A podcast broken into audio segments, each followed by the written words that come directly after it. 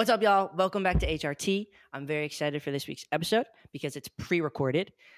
What's today? Today is November 19th, and you will be seeing this on December 12th, I think. I'm going away, so I will be probably in the middle of the ocean when you're seeing this.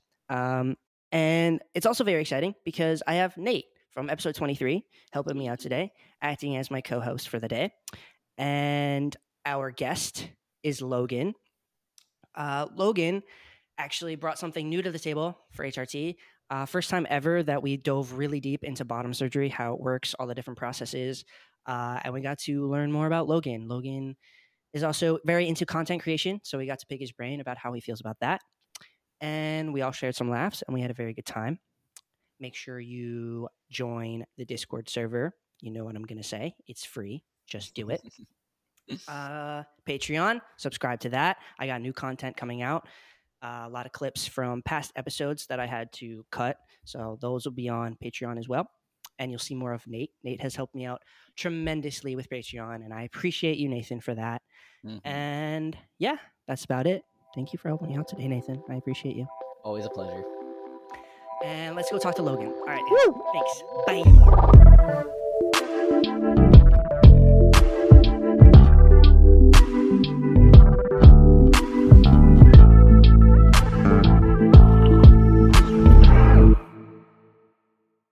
Let me just start by asking you where you are from, Logan. I'm from Greensboro, North Carolina. I went to college in Wilmington, North Carolina. North Carolina? Yeah. Oh, no. That's, a little scary. It honestly really wasn't bad. I actually had, a fine time transitioning because I started transitioning in North Carolina. I spent, the first 3 years of my transition in North Carolina, and it really wasn't bad. I honestly faced not a ton of discrimination, school wise or with people or people I was dating. It really wasn't terrible. So I don't know. But North Carolina, I don't know if you guys saw, has an excessive amount of trans people, 74,000 trans people compared to the rest of the country. Really? Yeah, I posted on my story recently, but North Carolina had the fourth largest amount of trans people population. That's ironic as fuck. Wild. Because of the which makes sense because I had a stupid amount of trans friends in college, so it was yeah. Well, were you out yet when the bathroom law in North Carolina was a thing? I think so. Yeah. When the bill was trying to pass, thankfully the governor is super liberal. And so he typically vetoes a ton of that stuff unless it goes over him really. Mm-hmm. But he is super, super liberal and has protected a lot of trans rights and abortion rights as much as he can in North Carolina. So we love that. Yeah. Right. I remember being in North Carolina. I was in North Carolina when the bill was just passed, I think, for the transgender bathroom law. And I was fresh in my transition. I was not on testosterone. I was barely out to my father yet. And I was so afraid to use the bathroom because I'm not allowed. I'll go to jail. So I went a whole week without using public restrooms. It was horrible. Oh, man. Yeah, it's tough. Especially in certain areas, it can be really rural. In North Carolina. But I mean, for the most part, where I lived in Greensboro, it's the third biggest city in North Carolina. It's up there with Charlotte and Raleigh. And then I don't know what it was about in Wilmington, North Carolina. That city is so small, but there were so many trans guys there. It was ridiculous. Wow. Yeah. Damn. Yeah, I had a group of I hung out with 3 or 4 trans guys throughout my college days. Well, that's nice. I love that. I didn't have any trans friends through my transition. Damn. I'm pretty good at scouting them out, though. That's good. I feel like I keep you got the trans guy radar. Keep my eyes peeled for all the trans guys to be friends with them. That's awesome. I love that. Are you on hormones, my friend? Clearly you are. Yeah, I've been on hormones for over 5 years. Sick. Nice. Do you do IM or sub-Q? I don't. On paper, intermuscular, but In terms of the needles I buy off Amazon, sometimes sub-Q. To me, there's not a huge difference. It's just like sub-Q is easier. Mm-hmm. I feel you. Mentally. Right. But, you know. I'm on IM. I do IM. But I agree with you. I think I use smaller needles than what I'm supposed to, just so it hurts less. But yeah, me too. IM for the win. Sorry, Nate. Yeah. I am youth. I don't know what I am anymore. I'm pretty sure I am. I have given up. I forgot you don't know which one you are. I was convinced I was I am, but then Cody made me second guess it. So now it's up for grabs. Whatever people want to say. That's kind of how I feel too. It's just like whatever's convenient at the time for me is what I'm doing. Yeah, exactly. Logan, do you have shot anxiety? Probably, but... kind of like it depends. I mean, sometimes it's like super easy, super like not, you know, hard at all. But my girlfriend does it a lot of times, and that really eases a lot of anxiety because I don't know. Having someone else do it is just like makes a world of difference.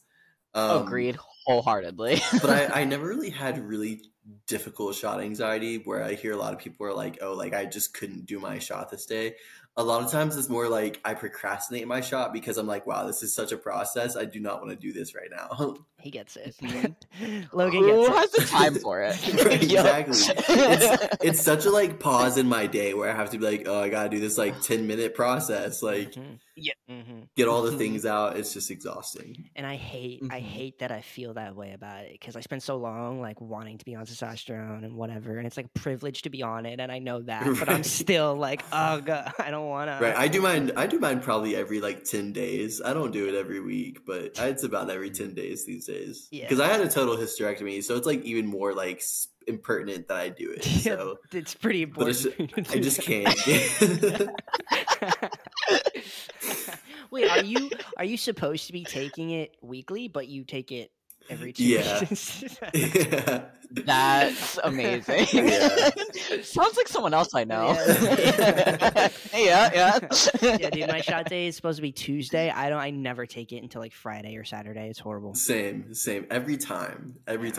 Yeah, not good. I'm only good with it because I have someone else do it for me, and like we make like a whole like thing out of it. It's like a whole day event. Oh, that's so funny. So if I didn't have that, then I think I would do it on willy-nilly whenever I felt like it. Maybe I should make it more of like a ritual, and then it'll be more special. Yeah, there you go. Ritual. Yeah, exactly. A little self-care day. Right, a little self-care day. How long did you say you've been on hormones for, Logan? 5 years. I started August 2018. Nice. Hey. Yeah. And you were how old are you, by the way? I haven't asked. 26. 26. Nice. Okay, so were you in college when you started hormones? Yeah, I started hormones. I guess it was right before I took 5 years to graduate college. It's okay, I didn't even so go. I had to take a victory lap, you know, just to really, I'm on track for 5 years, so I get it. And so I started right before I guess it was the summer before my first senior year, you know. And then I had my second senior year. So, yeah, I guess it was right before my senior year, technically. Maybe my junior year, technically. I don't really know. It was 2018, around the time I was in college, kind of halfway through. 2018's a haze. Yeah, it really is. I mean, real. Yeah, because I didn't graduate until 2020. So it was about 2 years before I graduated. I started hormones. Got you. Nice. And I know you've gotten top surgery because I've seen your Instagram. Yeah, I got top surgery in 2019. 2019? Nice. Yeah. I've been busy, dude. I've had a surgery almost every year except 2020. Oh, my God. Yeah. And you said you got a histo, too. When did you get that? 2021. Nice. Year after year. And I like it. Yeah. Banged it out. Did you say you got a full histo? Yeah, total hysterectomy. Wow. So you depend on testosterone then. Yeah, pretty much, which is a little scary, but at the same time, it's like, whatever. I how is the process of getting histo? Because I see one in my future. It really, so, okay, this guy that I knew a while back, like, kind of recommended me to go to this doctor in Boulder, Colorado. Her name is Dr. Heather Bright Hoffmeyer.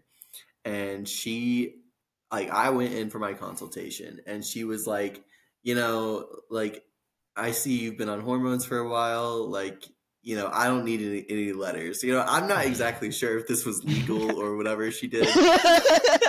But she got my insurance, like, to approve it and everything. So I really have no idea what she did. But anyways, I didn't need letters. Talk about an ally. Like, I had letters. Like, I was ready to present her with letters.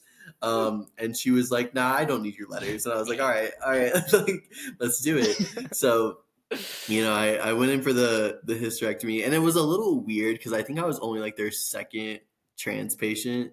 Mm. And so I remember, I think at one point my girlfriend was with me, and I think at one point they, like, maybe, like, she heard me, and then it was a little weird because I was like, clearly I'm a guy. Right. Like, yeah. So I think there was just, you know, I think a lot of times surgery teams, like, when you're in a kind of unique situation, don't quite know, especially when you're in, like, I was at, like, an OBGYN surgery center, you know, so it was like, that's, you know, I understand the thought process, but it's also like, just use your little eyes and look at me. And we can use our context clues for sure. Yeah, context clues. Right. Yeah. So, I mean, other than that, it was totally fine. I mean, after the hysterectomy, I was violently depressed. The hormone shift, along with me switching up some medications in my life, really messed with me.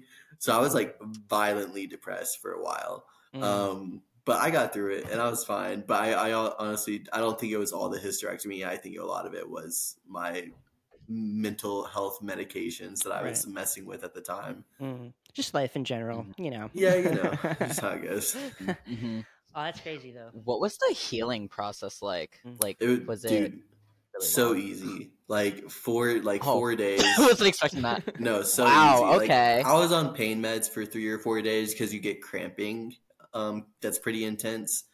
But other than that, like, you know, I was set in, like, a week. I was back to normal. Started lifting, like, really light, you know, 3 weeks post-op. It was not bad. Respect. Yeah.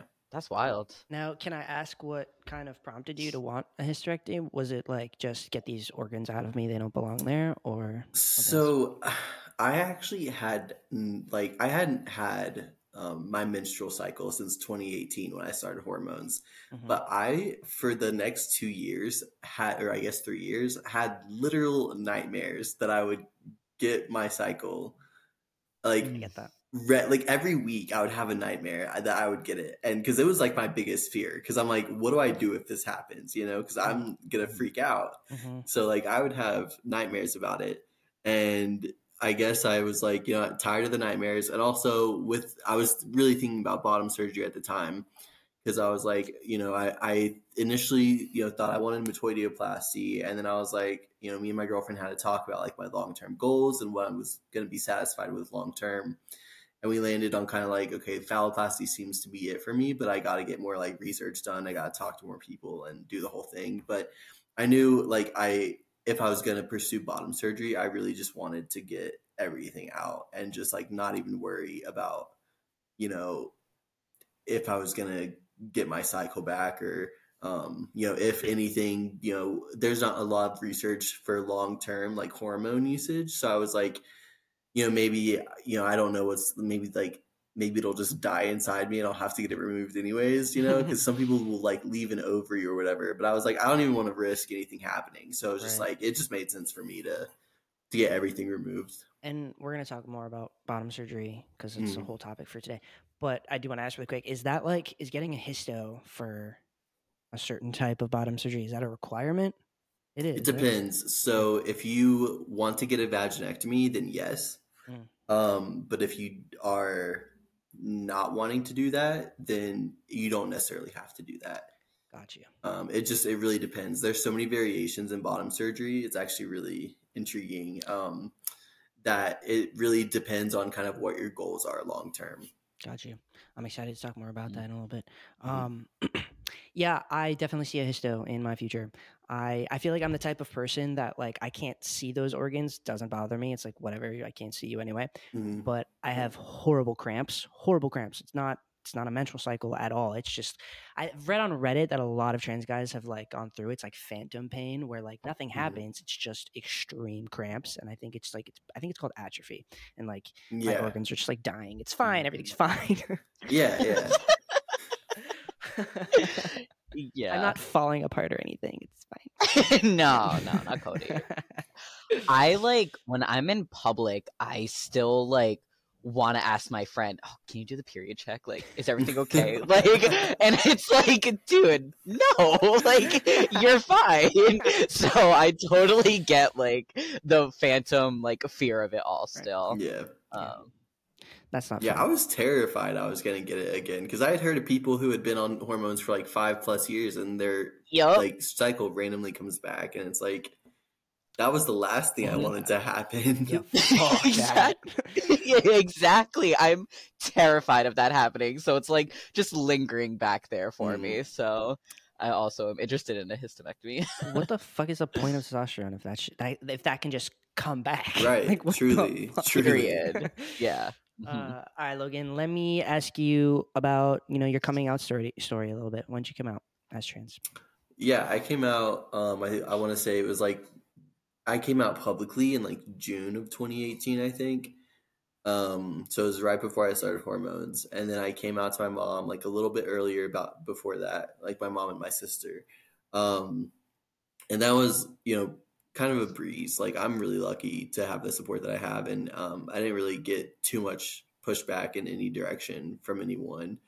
So I had a pretty, you know, easy coming out. I was really nervous about dating. You know, I was dating someone at the time when I came out, but it was really scary to think about, you know, after that, what dating was going to look like for me. So that was a big factor for me. That was really nerve wracking. But other than that, you know, it wasn't super hard. I told my mom, told my sister, they were both very receptive. My sister was like, well, I was kind of waiting for it. And I was like, all right, well, you could have let me know. Could have told me. Right. So, you know, and thankfully I had really supportive friends, and then I was able to find a lot of community back in my college town. So, yeah. That's good. I have a lot of people who come on here who have just horror stories about their family being awful to them. So it's refreshing when people say that, you know, their coming out story was actually positive. Yeah. So I related to something you said. You said, were you in a relationship when you came out as trans? Yeah. And then you said everything, you were afraid for everything after that.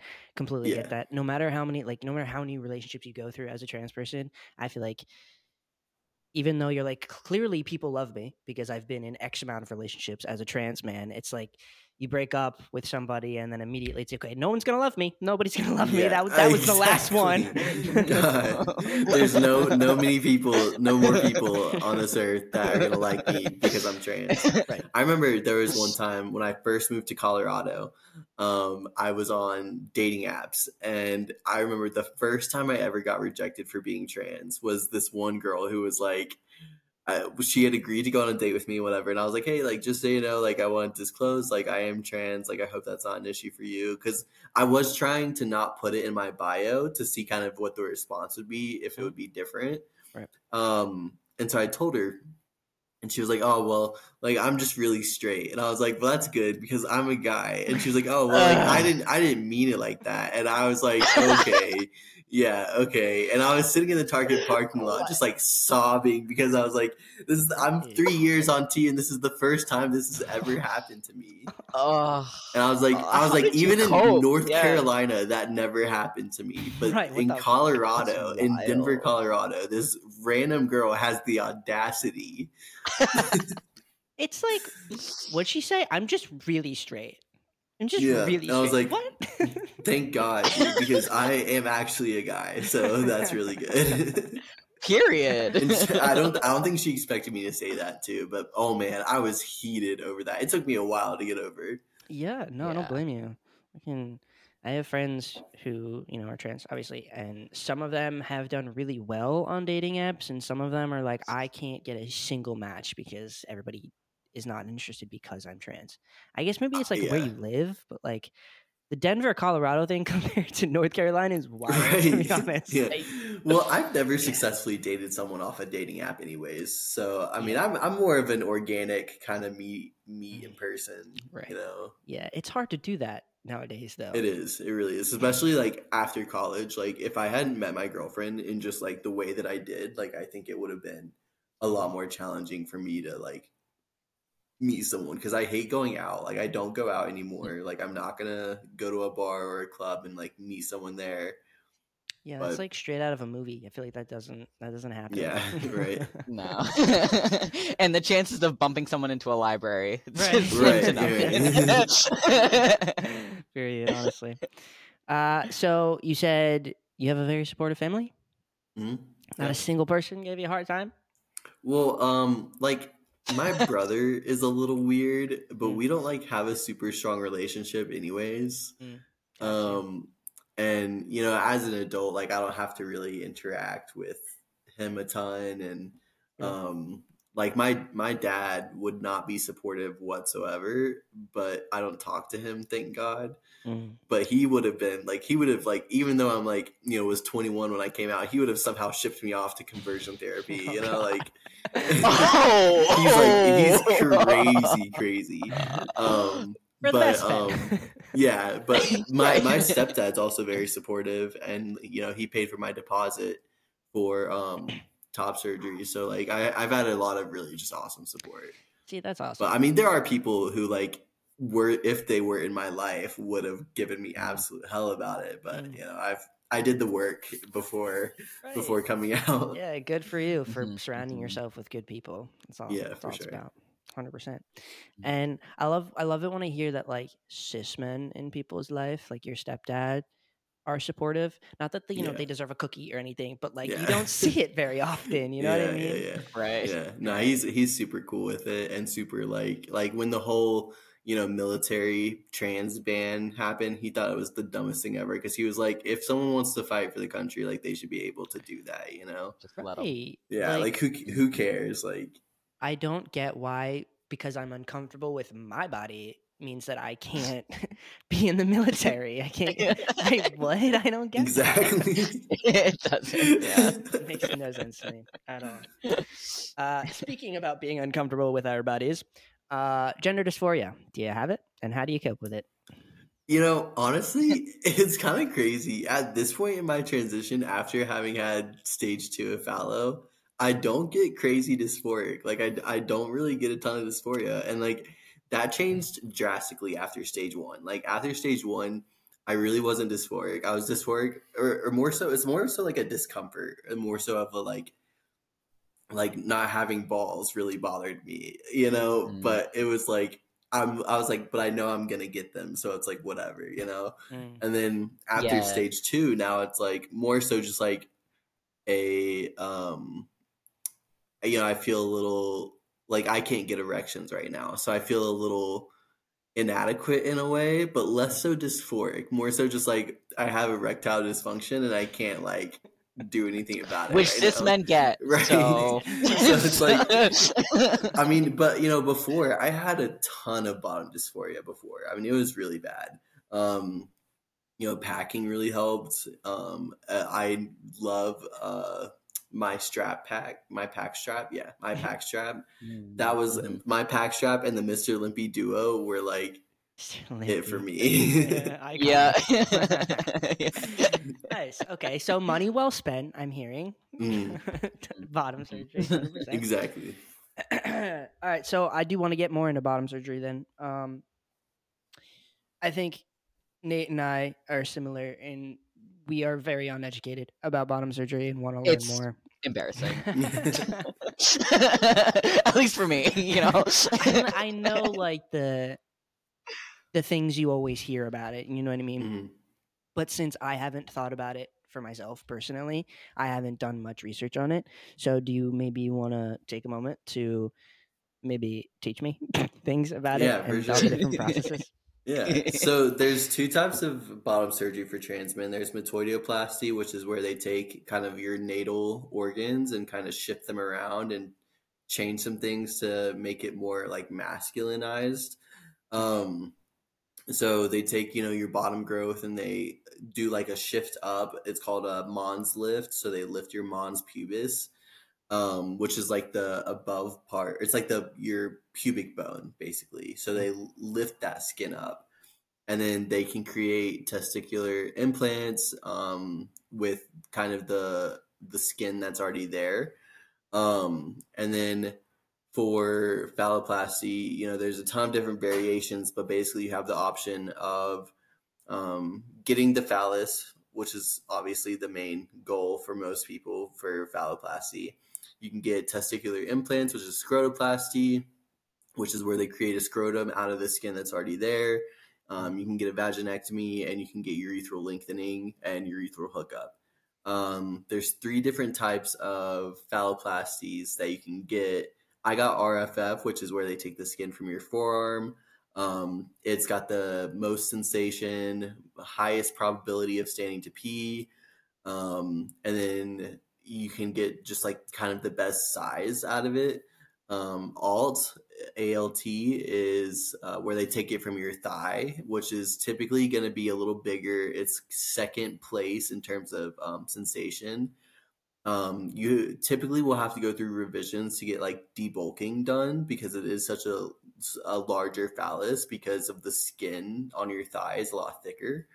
You can get your nerve hookups, but like I said, it's like second in terms of sensation. And then you can get urethral lengthening too. And then another one is MLD, I think it's called, where they take from your like stomach area. That's typically for guys who have a little extra skin in that area. As far as I know, there's not a ton of sensation with that, but you can still get nerve hookup. And then urethral lengthening, I think some surgeons are starting to do urethral lengthening with MLD, but I'm not entirely sure what that looks like or who's doing it. But I know that it's riskier to do urethral lengthening. And like I said, sensation's not, you know, top tier. So that's kind of, in a nutshell, what bottom surgery looks like. Speaking of, how do you even say that? Urethral lengthening? Yeah. All right. Is that literally they take your urethra and fucking... No. So, like, that's what's happening in my head right now. Because that's terrifying. So they take your urethra. So I'll show you the inside of my arm. They take your urethra from right here. Oh. So like this part of your arm is your urethra, and so they take the urethra and they roll it. It's called a tube within a tube method. So they roll it into the urethra, and then for stage one, for me, so the stages can vary by surgeon. So for me, they didn't do my urethral lengthening hookup until stage two. So I had my new urethra inside the phallus, but it wasn't hooked up to my old urethra. What they did was they expanded my urethra to like another, like, I'm trying to think of how to like verbalize this, but they kind of took my urethra and made it go from where it was in my body. They created a hole like next to my bottom growth. That was like where my urethra opening was going to connect to my new urethra. So I just had this hole in my body for like a year, because I waited a year to get stage two. Oh. And it was very hidden, very covered. Like it wouldn't be like noticeable in any capacity, but I did have to self-catheter it just to keep it clean, which didn't hurt or anything. It felt a little weird. I could feel it in my... because I would have to do it through the phallus, through the new urethra hole. Dang, and so I was self-cathing that. The strongest man alive. Bro, massive respect to you, man. So, it was so strange having to do that, but I got used to it. And then that was where my new urethra ended. So it went through the phallus out of that new hole that they created. And then they created the phallus in stage one. And then they also had that new urethra that they put in. Stage two, they also did the nerve hookup in stage one. So they connected an artery from my thigh, and they connected nerves from my bottom growth and erogenous nerves that are in that like pubic area. And then in stage two, they connected the urethra that they had created to my new old urethra using a graft that they took from a scar that they created in stage one. They took skin from there basically, and then just reclosed it and used that to connect the two urethras. And then I had a catheter, a suprapubic catheter in for 4 weeks, which was through my stomach. So it went straight into my bladder. And then they did, that was wild. They did scrotoplasty, which is where they created the balls, and they did glandsplasty, which is where they create the head of the penis. Dang. Okay. Yeah. Now you're in stage two, right? Yeah. So I just finished stage two. Wow. Okay. Congrats. Yeah. Congratulations, thanks, dude. Yeah. That's awesome. Yeah. It's been a journey. It's been a journey. Now you're doing it with grace, though. Yeah, I mean, honestly, it went as well as it could have. I mean, I had very minimal complications, but nothing crazy. How long has this all taken so far for you? So I got stage one in November of 2022, and I just got stage three in October. I could have gotten it in like June, but I needed more time to just mentally and emotionally prepare. Yeah, dude. I don't blame you. Mm-hmm. I haven't talked about bottom surgery much at all, even outside of this podcast. But I do have one friend who is getting ready to start the process of, you know, stage one and everything. And I was talking to him, and he was like, everything that I've read about it, everyone I've talked to said is probably the hardest thing they've ever had to go through, physically, mentally, all of the above. How you doing, bud? Like, mentally, like, are you good? Yeah. So, I mean, okay. So stage one really wasn't, it's more so dealing with the anxiety, because there is so much that can go wrong. There's, you know, kind of you can get into the green zone in like a couple weeks, but it's like the first couple weeks, there's a lot of risk. The first 10 days, there's a lot of risk. Stage one, I was on drugs for so long that I don't even remember the first like 2 or 3 weeks of stage one recovery.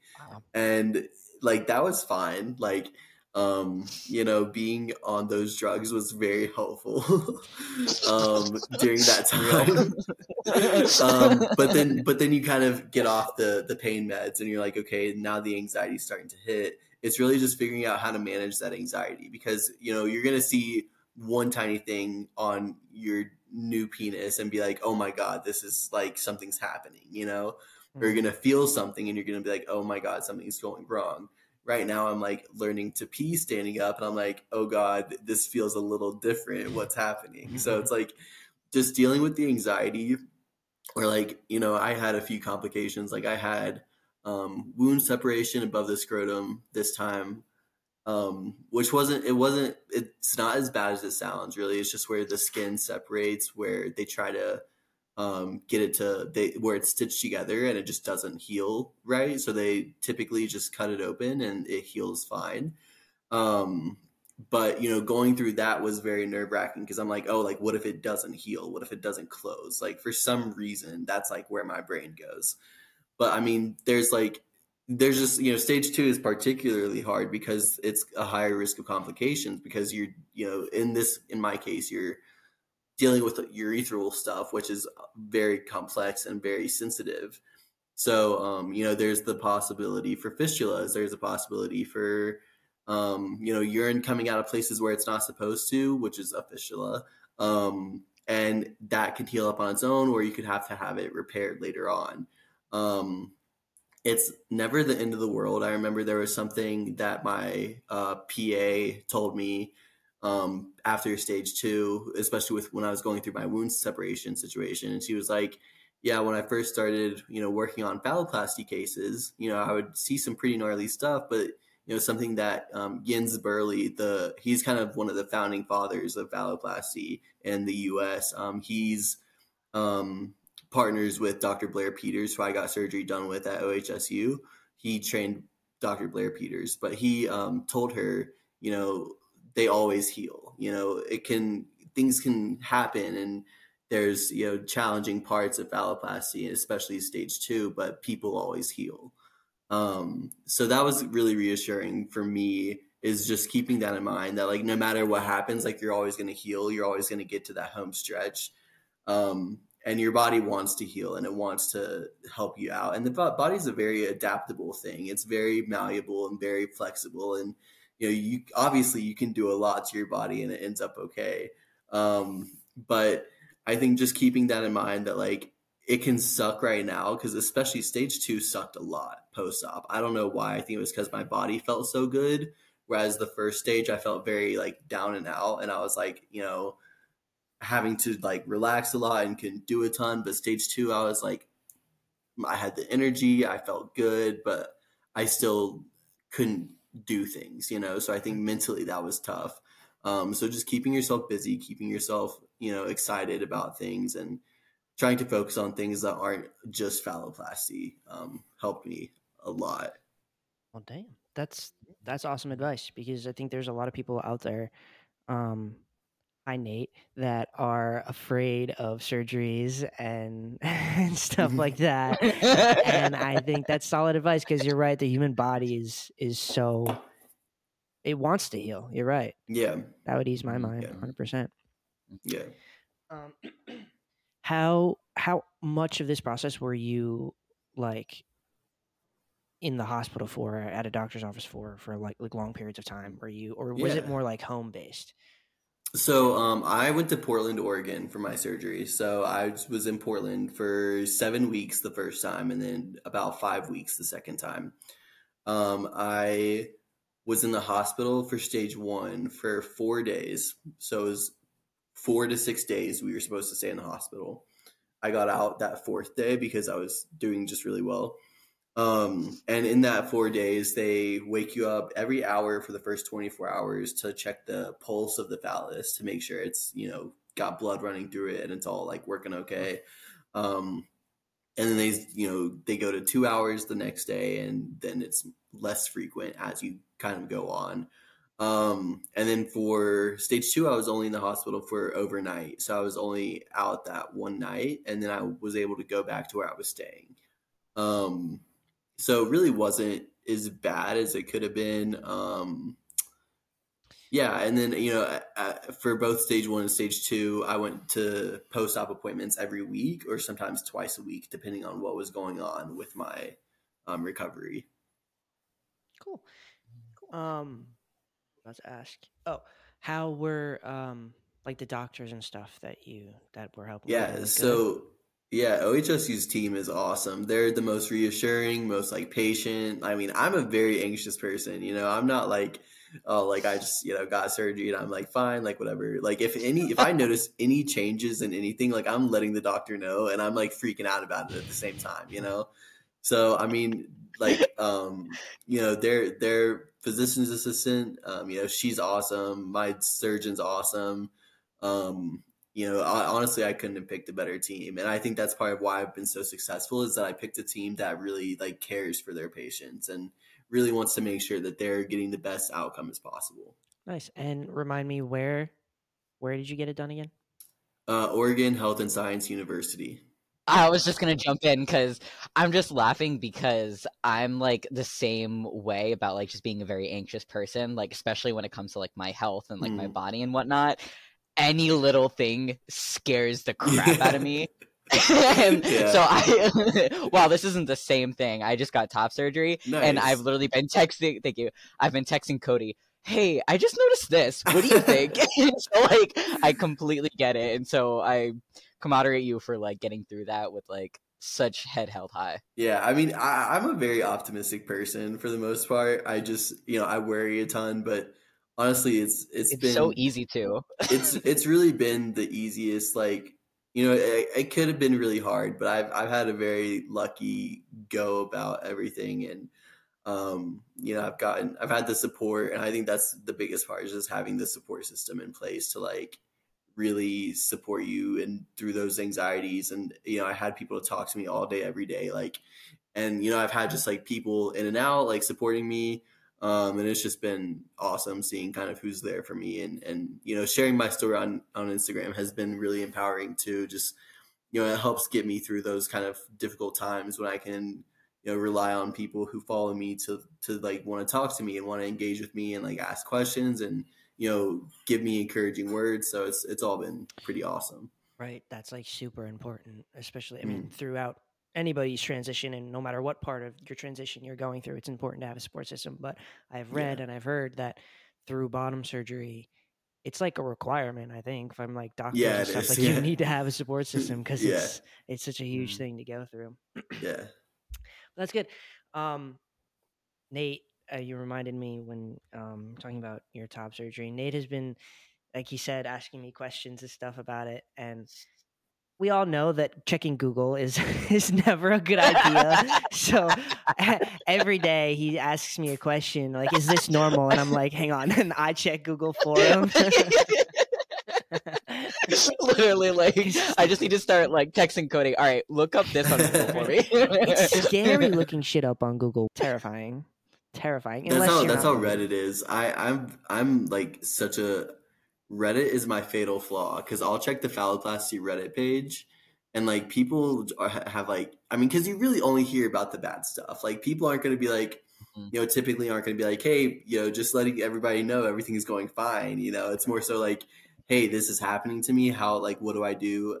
Can I get support? Like, so that's, you know, that's part of my thing is like with phalloplasty, which is like such a nuanced topic in the trans community. Like, you know, people are always like, oh, phalloplasty. And I thought this my first like 2 or 3 years of transitioning. You know, I was like, oh, like phalloplasty's botched. Like it's, you know, there's no good results out there. You know, I want to wait until, you know, whatever happens where there's better results. And, you know, phalloplasty is honestly, it's as skilled of a surgery as it really can be. You know, that's so, if you go to the right people, there's so much positive outcome that, you know, it's, the whole journey's worth it. But, you know, people who just kind of go to whoever, it's the same thing with top surgery. You just go to whoever, you walk in the door of like someone in the middle of Kansas, you're going to be like, oh, like I got a shitty top surgery result. Right. You know, it's just kind of how it goes.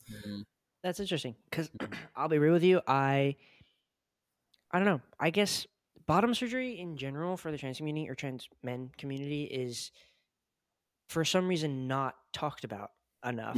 Like this is the first time I've really dove into it on the podcast and I don't even know why. Like it's just not talked about too much. And I think everyone's a little scared to talk about it sometimes. Obviously, who wants to, you know, like it's a scary thing to talk about. And I'll be real. Prior to this conversation a while ago, I think I thought that bottom surgery wasn't worth like the risks or the looks of it or anything. Yeah. But now that I'm educated on it. I mean, I'll tell you like pretty straight up, like my penis looks pretty cis. I mean, take away the tattoos that are on it. It's pretty cis. So like, like honestly, like, because I had the same thought where I was like, oh, it's not worth it. Like there's too many complications. It's not going to turn out the way I wanted to, but like, it's everything I could have hoped it would be, you know? Okay. And you know, it's, you know, you get through the harder parts and you like pee for the first time. Like I peed for the first time, like last week. And I was like, oh, this is crazy. Like I was going to ask you, how was that? Like, was that such a freeing feeling? I mean, I feel like I'd be on top of the world. It feels pretty good. Yeah, I'm not going to lie. I mean, it feels a little weird right now because my brain's not there yet where it's like, okay, this is how we're peeing now. But it's like, it's super revolutionizing for me, honestly. Hell yeah. Good for you, man. What isn't there? Because I know there's a lot of different ways you could go about bottom surgery, a lot of different procedures and whatnot. With phalloplasty, is there a way to, you know, get it all done or whatever in the same way, but not be able to stand to pee? Yeah, so you can actually have the urethra routed. I think they put it behind the balls, so you can still sit to pee. A lot of people will do that just because they don't really care to stand to pee. Like it's not really a thing for them. Typically, when you go in for a phalloplasty consultation, they'll ask you to rank kind of your priorities. So it's like between aesthetics, staying to pee, ability to penetrate, and what's the other one? Sensation. And so I had like sensation at the top of mine. Aesthetics was second because I'm all about aesthetics. Period. Ability to penetrate, and then standing to pee. Or wait, sensation. Yeah. So standing to pee was not really like at the top. It wasn't at the top of my list at all. I still wanted to be able to do it, but it wasn't like, you know, if it doesn't work out, it's not the end of the world for me. You know, I feel like my list would be very similar. I feel like out of all those things. Yeah. I see that. What was I going to say? When in your life or through your transition, did you realize you wanted bottom surgery? You might've already answered that, but. Yeah. So it was about 3 years post-op when I met my current girlfriend. We were a couple, probably like 6 months into our relationship. And, you know, I was in the process of going through like starting metoidioplasty. And I was like, you know, I think, you know, she was like, do you think you might want phalloplasty, you know, eventually? And I was like, you know, I could see myself wanting phalloplasty just because of like, you know, kind of the end results. Like I want to be able to penetrate better than metoidioplasty would offer. And I think overall just the appearance, like the bulge in my pants and all that was just more important to me. And then I was like, I might as well just get phalloplasty because like I don't want to get metoidioplasty and then have to get phalloplasty later on, you know? Mm. Do you guys mind if we take a break? I got to pee so bad. Yeah, dude, go for it. Go for it. All right, I'll be back. For sure. Take your time. It's the first time I've had someone pause to pee. I'm always like, guys, if you need to like take a break, exciting. Go pee. Mm-hmm. How you doing, pal?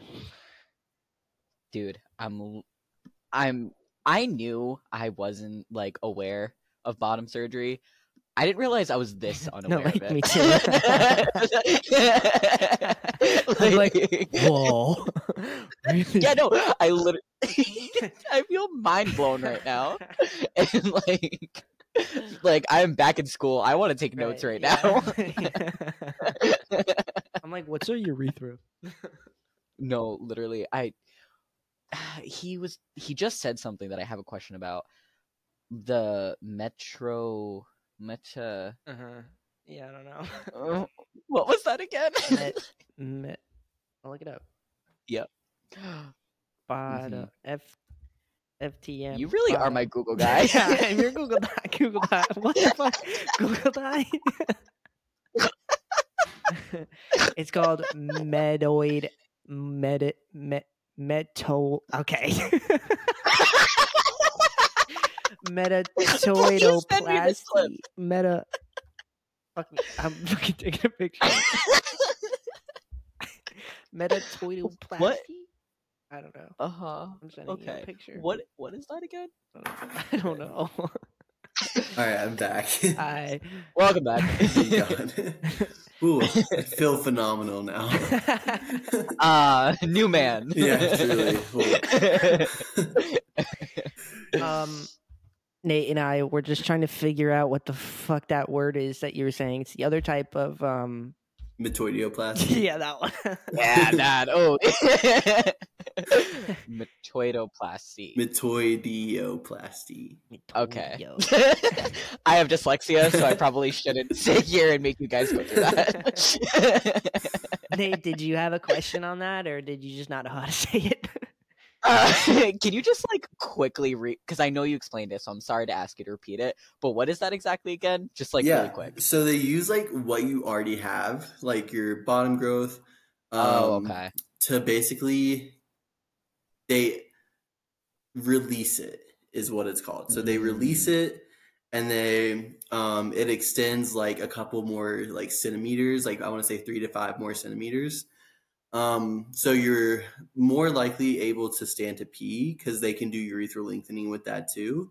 I don't know quite where they take the urethra from. It might be the inside of your cheek, which is, I know it's random and weird, but I think they... Oh, this is random. Right? So I think they take the urethra from the inside of your cheek. I think some people might take it from different places. And then extend it through your bottom growth, and then Depending on your size, you might be able to clear your pants and be able to stand to pee, but it just depends on kind of like how big you already are. And then they can still do scrotoplasty, testicular implants, vaginectomy, and all that with metoidioplasty. Gotcha. Yeah, like just to put myself on blast, I thought that was bottom surgery, and there was that. That's it. So you know what? Learning so much. Right. Oh, so that's what the trans community is all about. We're just constantly learning, you know. For real. No. Oh. So true. I don't blame you, Nate, or myself or anybody else being a little uneducated about it, because it's kind of a very scary thing to for sure to get yourself to learn more about. It's intimidating because it's kind of confusing. Like there's a lot, and it's hard to find positive stories too, right? Which is the scariest part. Mm-hmm. Which is what was my frustration. Mm-hmm. Yeah, no, I get that, and I think as a whole too, like it's. I don't know. I think trans people are very good at talking about uncomfortable subjects, but still, it's still an uncomfortable subject, I think, to people to talk about. But I'm glad that we're talking about it, and thank you for sharing all your knowledge on it too. I appreciate it. Yeah, for sure. I have one more question about it before we get into our next little topic. Before we go, I don't think you've answered it, but out of your journey so far with it, what do you think has been the hardest part, physically or mentally? I think mentally, just dealing with the boredom, because it can get very boring after recovery. Besides the anxiety, you're just bored to tears, like 24/7. And so I think that was the hardest part, was just like, and being away from home for me, since I traveled for mine, being away from home and having to just recover, in a place that wasn't mine. It was just, overall, all around pretty challenging. Stage 2 is the hardest part for sure. Gotcha. Mm-hmm. What was the best part? All of it. I mean, it's all been worth it. I think just getting into that like phase of recovery where like I'm pretty much healed and good and just like able to live my life the way that I've wanted to live it for so long, Nice. I think you answered this a little bit before with, the body will always heal type of thing. But I think there's a lot of trans men out there who want bottom surgery but are terrified of it. Yeah. Do you have any advice?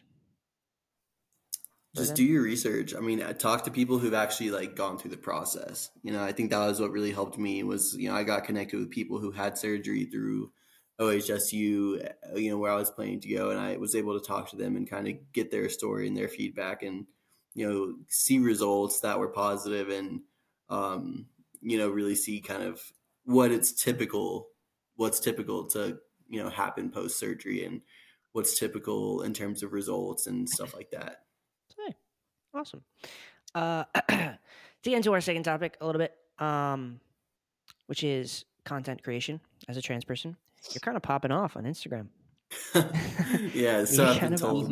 I love it. I love to see it. How long have you been into content creation? Since I started transitioning, I really got into it. I think I saw there was kind of a niche to be filled, and I was like, I go back and forth all the time whether I really want to focus on like trans content or if I want to just be me. And it's really a challenging caveat really to like figure out like where the line is for me, where it becomes where it starts to consume me versus where it's like healthy for me, Oh yeah, I get that. I haven't even been doing it that long, and obviously, this podcast is all trans based, but I totally understand how it can mess with your head a little bit in your own transition. Do you think being chronically online probably has affected your transition at all? I think there's a lot of kind of within the trans masculine community, there's a lot of jealousy and a lot of envy. And that's something I've been kind of learning more about, is just not comparing yourself to other people, and also like, allowing yourself to be more of a resource rather than someone to like have people who idolize you, like being more accessible you know, I find that responding to DMs, which I'm terrible at, but I try so hard to respond to DMs, but like talking to people and being engaging with my followers and being, you know, someone who they can, you know, talk to and ask questions and learn from, rather than just being this person who's like unattainable in a way, or like unable to like access. You know, I want people to have access to me and have access to like my knowledge and the things I've gone through. Right. You know, so that's kind of where I'm at lately, I guess. No, I feel you. I think I've said it multiple times on here, but I think it's not that everybody has to be a voice for the trans community if you have a platform, but as a trans person, sometimes it is hard to see someone who is trans not using that platform to help us, like help the younger guys out a little bit. You know what I mean? Yeah, exactly. Especially when they're like really popular, you know, really attractive, because I think a lot of people don't see trans men as like being particularly attractive, but like we have really attractive guys, you know, available. Attractive guys available. Like seeing people who are doing well, you know, and living successful lives, like I think it's important for that visibility to be there. 100%. It's like, what's his name? Wesley Tucker. Do you know who Wesley Tucker is? He came to I used to have such an issue with like how big his platform was, and he just like was so stealth all the time, and I was like, dude, like you could help so many people and like help so many of your followers realize that trans people are just like normal, can be super attractive, can be approachable, like, do whatever. Like it's like and that man is like a Greek god. Like I don't understand. I don't understand either. But and he's maybe we'll all get there one day. He's been posting more. He posted something for Trans Day of Visibility last year. Okay, slay. All right, there we go. Yeah, so he's like casually posts, you know. Right. It's a hard argument, because it's also like nobody is required to, like you're allowed to be stealth, obviously, like you know, safety comes into it and everything too. So like you can't be mad, but it is just a little bit like, please. Like, dude, you could change so many people's perspectives just by like being out, you know. Exactly. Now, do you think you'd be as into content creation if you weren't trans? I really don't think I would be, because I don't think I'd have anything to offer. You know, I think right now there's so much to offer to the trans community, but like if I wasn't trans, like I don't think I'd have anything that I was super passionate about that like would really make a difference in other people's lives, you know? I feel that 100%. Because I mean, I'm super passionate about what I do, like on Instagram, and like I'm super passionate about talking to people, and I love creating community. So like that's a big part of it for me too. Always in my mind, it's like, how could you not be? Like, if you're trans, I think it sets the narrative of like trans people hate themselves and don't want to talk about it, when people have platforms and don't talk about it, because like it's important to show the world that we're happy, we're not just surviving, you know what I mean? Like we're normal people. Like I don't know. But do you ever think that, like, because obviously it's important for trans people to be visible online and in the media and whatnot, but do you ever think that it's kind of a double-edged sword, like in the sense of the more information you give people, the more they have to use against you, speaking of like transphobes and stuff? I mean, yeah, so something that I really struggle with like transphobic people, especially like getting hate on my like content, is really just like, it gives them, because if I didn't post that I was trans, like no one would know. And it's like, I'm giving them fuel to add to the fire, but it's like, I also know realistically, like if I didn't tell them, they would have no idea. And like, they like to pretend like they do, but they would truly have no idea, you know? And it's like, I can like, they can make their argument all day long, but I can just respond with like, dude, if I didn't give you this information, you wouldn't have anything to like, you would have nothing to use against me. So like, whatever. YouTube short is like a war zone out there with transphobic people. And I'll post clips from, you know, these episodes where I'm just talking about anything that has nothing to do with being trans. It's just a random conversation, and I look like a cis man and my guest looks like a cis woman or a cis man, and I'll post it to YouTube short, and I'll get these transphobic people who are like, yeah, dude, 100% agree with you. And then I'll post another video with me and the same person talking about something that has to do with being trans. And it's the same people in my comments being like, you're fucking blah, blah, blah, blah. And it's like, you liked me 2 seconds ago. Like, what the fuck is wrong with you? Yeah, exactly. Dude, it's such bullshit. Like, honestly, like, people, transphobic people's arguments are usually just so laughable, you know? Right. Yeah. But I think just like being able to have that humor about it is really important. Yeah, and I said that not too long because Nate and I reacted to a bunch of hate comments that I got on a YouTube short, and we spent the entire time laughing, like, and just making fun of these people. It's on my Patreon, but like, plug for anybody who wants to go check that out. I was waiting for it. But like, that's what you have to do. You have to just laugh at it, because if I were to sit there and by myself and like read through them and not laugh about it, oh, that gets dark. You know what I mean? Yeah, like, real fast. Yeah. I don't know. I think, have you seen on like TikTok where like trans guys will like react to a hate comment they got, and the hate comment is like, you'll never be a woman or something? Yeah. They're like, thank you. Like, you're an idiot. You almost got it. You were that close. Yeah.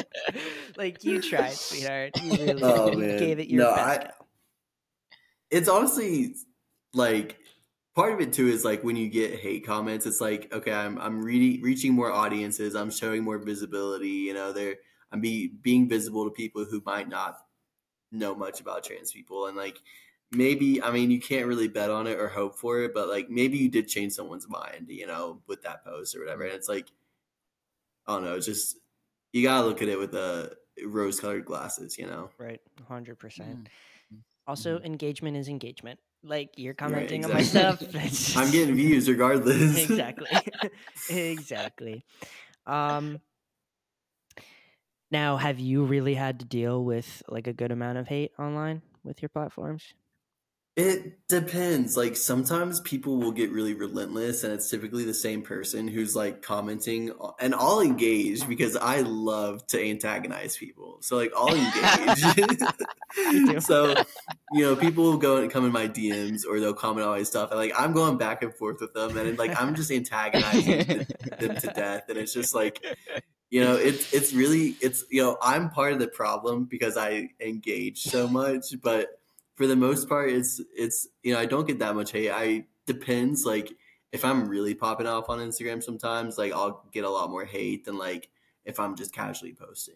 Mm-hmm. Right, yeah, me too.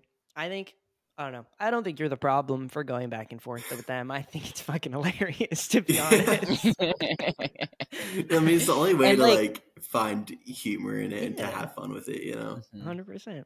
I think it also shows that like, we don't care what they're saying. Yeah. Like, so just let it go. Like, just move on. There's bigger fish to fry here. Right, truly. I think I definitely pick and choose which ones I want to educate to. Like, yeah, I'll have my moment where I'm like, okay, like, I won't say foul shit to this person. I'll educate them. But there's other times, like, one that's sticking out in my head right now, I had the same YouTube short I was talking about. It was titled Cry About It or something. It was talking about teaching kids about transness in school. And obviously that's something that's going to get a lot of hate on it. And I know that. Mm-hmm. And it was titled Cry About It. And this person was just saying transphobic things. They were very unhappy with what me and Nate had to say. And it was like a long paragraph. And I was like, you're literally crying about it. Like, this is you crying about it. Dude. And then he gave me another one. And I was like, cry baby. Like, telling people to cry about it is my favorite, like comeback to any hate.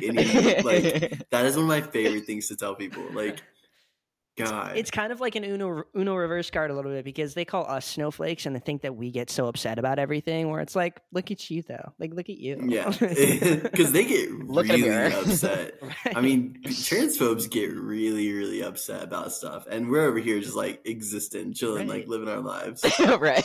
You think that I'm upset at like the shit you say to me. Like, please, I've heard so much worse. Like, I'm happy living my life, and you're so worried about me like ruining my body with hormones. Like, homie, I'm good. Like, what are you talking about? Yeah, don't worry about it. I have a question that honestly is kind of for both of you, and it's kind of niche. But do you think like being a trans creator, does that bring you like gender euphoria, or is it just like plain out happiness, or is it nothing? Like, I mean, I know obviously you both like enjoy doing it, but I mean, it's definitely affirming in a way. You know, you're getting a lot of people who are like, oh, like, you look great. Like, you know, you're getting a lot of validation. Okay, I can see that. So it's, you know, the validation, especially in times when you're feeling really insecure about certain stuff, is really nice. I'm not gonna lie. But at the same time, I really just like to, like, I mean, I love storytelling. I love, like, writing on my posts. Like, sometimes I'll get really deep and write, like, actually, like, really thoughtful stuff on my posts. And it's, like, that to me, I feel like when I can create in more of an artistic way, it's very, like, fulfilling to me, you know? Mm-hmm. So I think overall, like, it's my muse, you know, is, you know, my transition is my muse. So it's, you know, it's hard to not get fulfillment out of content creating and sharing with people kind of how I feel and my feelings about different things and experiences that I have. Sure. I 100% agree with that. Not many people know, but in the beginning of my transition, I was on TikTok, but before it was TikTok, I was on Musical.ly. I was a little Musical.ly boy. Oh, man. You know, it's not something I like to think about. It was very cringy, and I hope nobody ever finds those videos ever. But I'm going to look for him. I was just thinking, I was like, this might be my one time to go on Google. They're bad. I tried to make sure everything was erased off the internet, but I think I used that because I would get, you know, some validation from that, like, you know, and I think I used that in the beginning of my transition as something to make me feel good and make me feel euphoric. But now I think it brings me so much joy, and it fulfills me to do something I've always wanted to do with, you know, taking my two favorite things, content creation and being trans, and making them into one thing and helping others too, I think is really important to me. But it's also fucking terrifying and like so scary.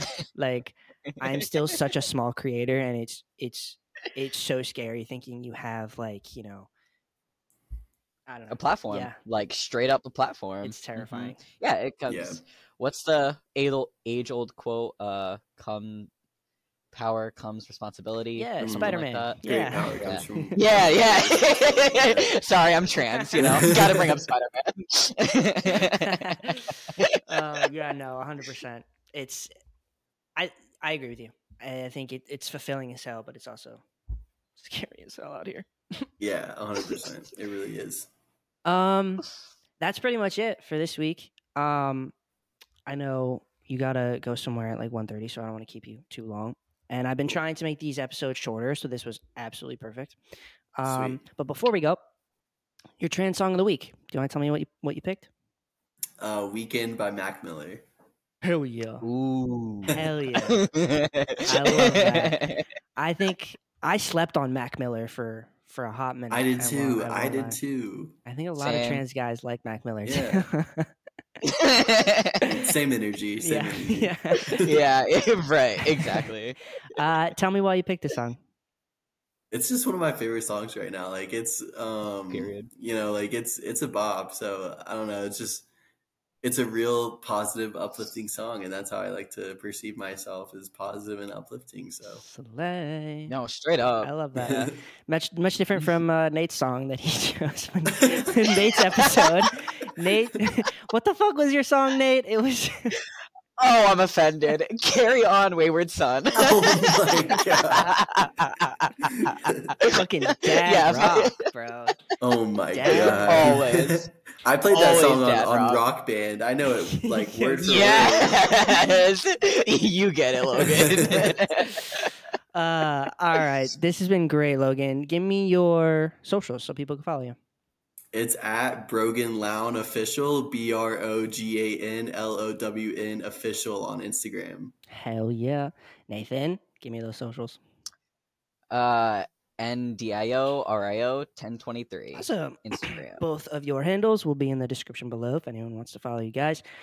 And make sure you follow me at HRT Podcast on TikTok and Instagram. I post on there every single day. Follow or join the Discord community. We got a lot of people in there. About like, I think it's like 150 people in there now. The community is growing, and there's a lot of great people in there who want to be with you through your transition, and it's free, so you don't have an excuse at this point. What's not free though is my Patreon. It's $5. If you want to help me out a little bit, I would appreciate that. There is such good content. There is, right? It's like such good content, and you're truly missing out. Make sure you do that. And make sure you subscribe to me here. I post every Tuesday, and that's about it, guys. Logan, I appreciate you being on, and Nate, thank you for helping me today. This has been great. Yeah, thanks for having me. It's been fun. Of course. I will talk to you guys soon, and see you next week. Bye.